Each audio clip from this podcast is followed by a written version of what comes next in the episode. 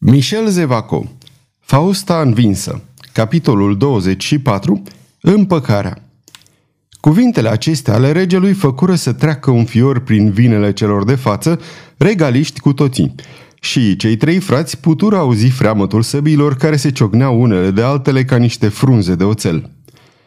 Sire, spuse ducele cu glas sincer, Știți că fratele meu, cardinalul, este președintele clerului împreună cu monseniorul cardinal de Bourbon. Deci, nu-i nimic mai firesc decât prezența sa la statele generale pe care majestatea voastră a binevoit să le convoace în acest oraș.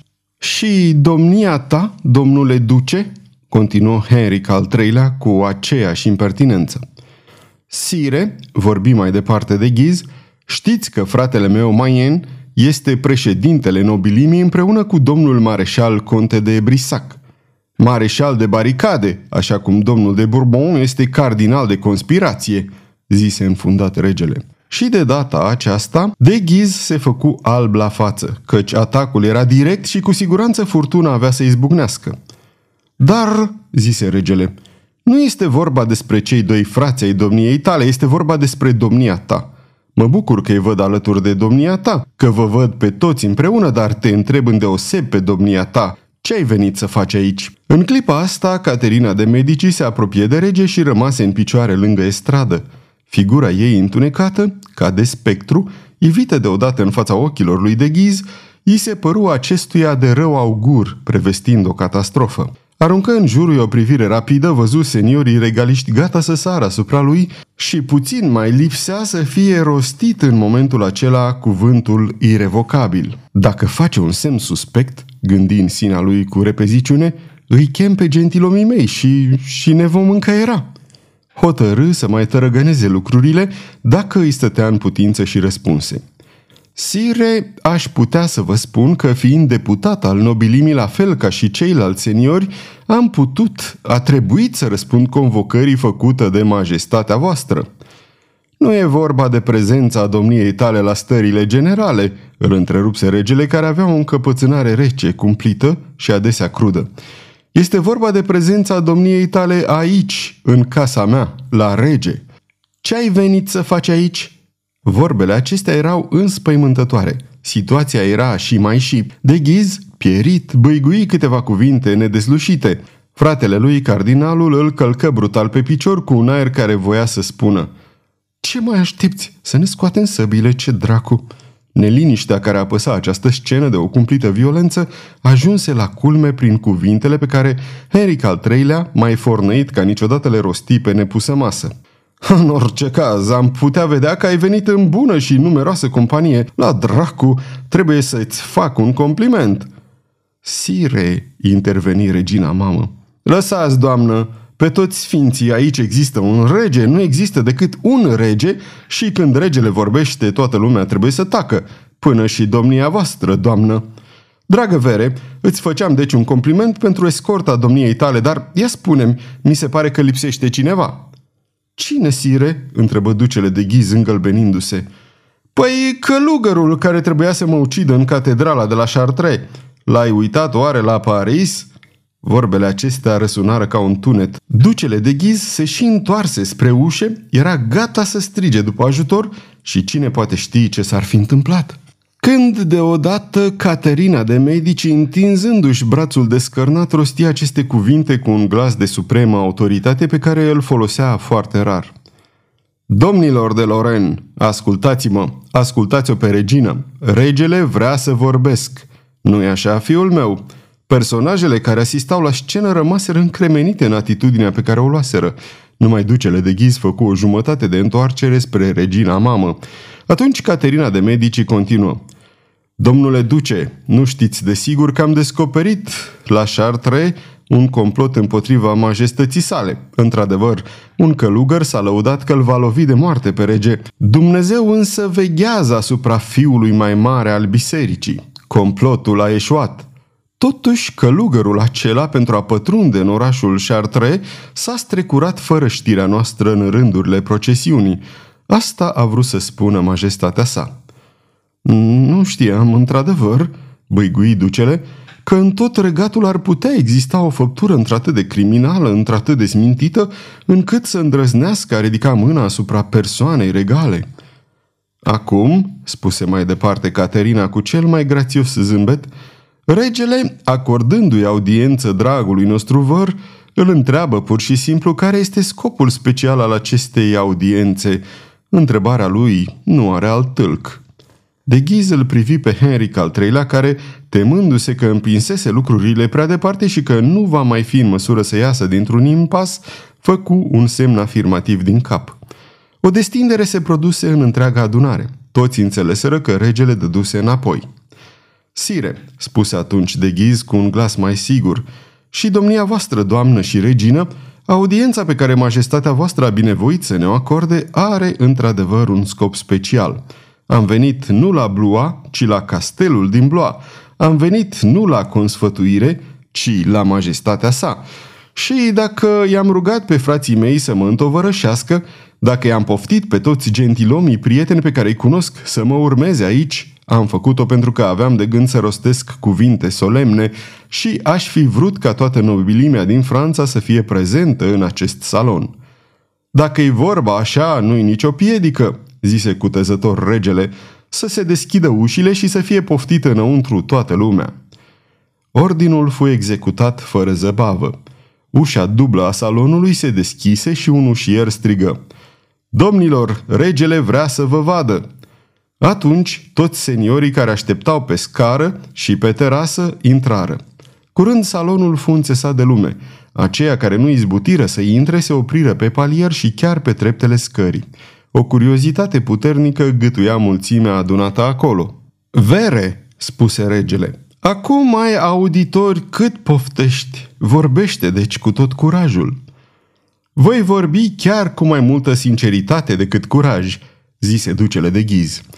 Sire, când am avut onoarea să vă văd la Chartres, v-am spus că orașul vostru Paris cerea suscitare prezența regelui său, de care nu vrea să fie lipsit, căci altfel piere. Acum, sire, adaug, regatul întreg cere să se pună capăt vrajbelor și o imploră pe majestatea voastră să reia în mână frâiele conducerii. Pe nedrept, foarte pe nedrept, sire, eu, Henri I de Lorraine, duce de ghiz, am fost socotit ca un stindard al războiului civil, spre marele meu regret, aceia care voiau să semene tulburări în regat au sperat să afle în mine un șef al revoltei, pe când eu sunt doar șeful unei armate regale. Speranțele acestea nutrite de ațățători unor răzmerițe ar fi fost încurajate de mine dacă, cu glas tare, nu le-aș fi pus capăt. Sire, am venit în chip leal să-mi depun spada la picioarele voastre și să vă propun o împăcare solemnă, dacă a existat totuși vreodată o vrajbă adevărată. Și de fapt n-a existat niciodată, strigă regina mamă. Ar fi greu să ne facem o idee exactă despre uluirea care se zugrăvi pe chipurile gentilomilor, atât ducali cât și regaliști, când ducele de ghiz isprăvi de vorbit – pentru unii, asta însemna prăbușirea subită, inexplicabilă și inexplicată a unei conspirații care dura de 15 ani. Ceilalți manifestau o neîncredere instinctivă în fața unei atitudini atât de noi a orgoliosului duce. În cel privește pe Henric al III-lea, dacă era mirat, bucuros sau nu, nimeni nu putea ști, deoarece chipul lui rămase de nepătruns. O privi doar pe maică sa care îi făcu un semn și spuse – ce nobile cuvinte a rostit mai înainte vărul nostru! Ce păcat că o scenă atât de înduioșătoare nu-l poate avea pe Dumnezeu drept martor!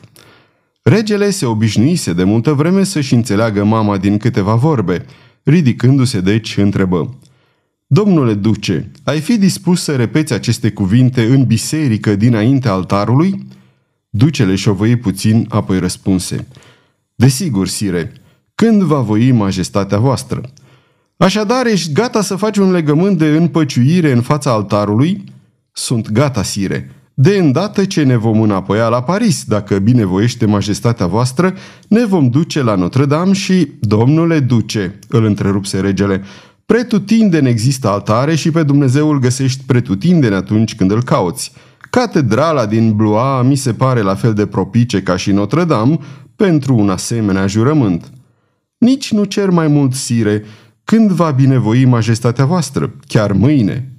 Mâine? Cine știe unde ne vom afla mâine?" Chiar acum, pe loc, domnule duce, în ceasul care urmează trebuie să ne ducem la picioarele altarului. De ghiz șovăi din nou și de data asta, oricât de puțin dură șovăiala lui, Caterina, care îl sorbea din ochi, o remarcă. Dar ducele răspunse cu glas ferm. Pe loc, dacă asta e pe placul majestății sale. Crion, zise regele, ne ducem la catedrală. Domnilor, veniți cu toții. Va fi o ceremonie despre care să se vorbească în tot regatul și a cărei amintire să rămână în istorie. Și acum vreau să fiu lăsat singur. Toată lumea ieși. Numai regina mamă rămase lângă Henric al III-lea. Ei bine, mamă, rosti vesel regele, ne vom înapoia deci la Paris? De îndată ce consfătuirea se va isprăvi, vom porni la drum. Da, zise regina bătrână, iată ce-ți dorește inima cel mai mult, să te înapoiezi la Paris – să-ți reiei distracțiile favorite în Louvre și aiurea, să pregătești serbări peste serbări cu riscul de a vedea încă o dată cum se vor dezlănțui târgoveții, să tui să-ți tot plătească nebuniile. Mare scofală să te întorci la Louvre dacă revii micșorat fantoma unui rege, nemai având decât o umbră de putere. Crezi deci în această împăcare? Și de ce să nu cred dacă domnul de Ghiz va jura în fața altarului? zise Henric al treilea cu o sinceritate care o făcu pe Caterina să zâmbească amar. Ia seama, fiule! O, doamnă!" exclamă regele, neînțelegând bine sensul acestui avertisment. Desigur că Crion a luat toate măsurile necesare. Iată-l că și vine, adăugă el pentru a încheia discuția. Caterina de Medici scoase un oftat, aruncă o privire lungă asupra fiului și se retrase încet, pe când Crion își făcea într-adevăr intrarea în salon și îl anunța pe rege că totul era pregătit și că nu mai așteptau decât să binevoiască a porni spre catedrală. Regele coborâ îndată în curtea pătrată și îi zâmbi la vederea gentilomilor care alcătuiau o trupă însemnată, precum și la vederea mai impunătoare încă a ostașilor pe care Crion îi așezase în șiruri compacte. Încălecă. Toți făcură la fel. Regele ieși din castel, precedat de o fanfară de trompete, de o companie de mușchetari și încadrat de trei șiruri de gentilomi. Ducele de ghiz venea îndată în urma lui și, astfel, era despărțit de partizanii săi. Toată această formidabilă și strălucită cavalcadă se îndreptă spre catedrală într-un soi de reculegere neliniștită. Nimeni nu îndrăznea să vorbească. Fiecare se întreba dacă această ceremonie nu ascundea cumva o capcană. Prevenit în grabă, clerul catedralei se adunase și, înveșmântat cu podoabele sacerdotale, îl aștepta pe maestatea sa. Regele descălecă în fața bisericii, unde intră îndată mereu tăcut, urmat de mulțimea numai puțin tăcută. De ghiz mergea lângă el, ceva mai în spate. Catedrala se umplu într-o clipită. Regele și de ghiz merseră până la altar – Decanul catedralei căzu în genunchi înconjurat de vicarii săi și ținu o scurtă predică. Apoi urcă treptele altarului, deschise tabernacolul, scoase chivotul de aur și, pe când preoții cântau Tantum Ergo, se întoarse ridicând emblema în mâini. Toată asistența căzu în genunchi. Regele dădu exemplul cel din tâi. În sfârșit, chivotul fiind depus pe altar, regele se ridică și îl privi țintă pe ducele de ghiz – acesta, cu pas ferm, urcă treptele altarului și întinse mâna dreaptă. Pe Sfânta Evanghelie și pe Sfânta Cuminecătură, rosti ducele cu un glas pe care toată lumea îl putu auzi, atât în numele meu cât și în numele ligii, al cărei locotenent general sunt, jur în păciuire și de plină prietenie majestății sale regelui. Henric al III-lea, care până atunci mai avea o oarecare îndoială, se lumină la față de bucurie și, urcând treptele la rândul său, întinse mâna și rosti. Pe Sfânta Evanghelie și pe Sfânta Cuminecătură, jur în păciuire și de plină prietenie credinciosului meu văr ducele de ghiz și domnilor din ligă. Atunci, urale puternice izbucniră din piepturile regaliștilor, pe când gentilomii fideli ducelui rămaseră întunecați și tăcuți. Regele întinse mâna ducelui care făcu o plecăciune adâncă. Împăcarea era pecetluită. Sfârșitul capitolului 24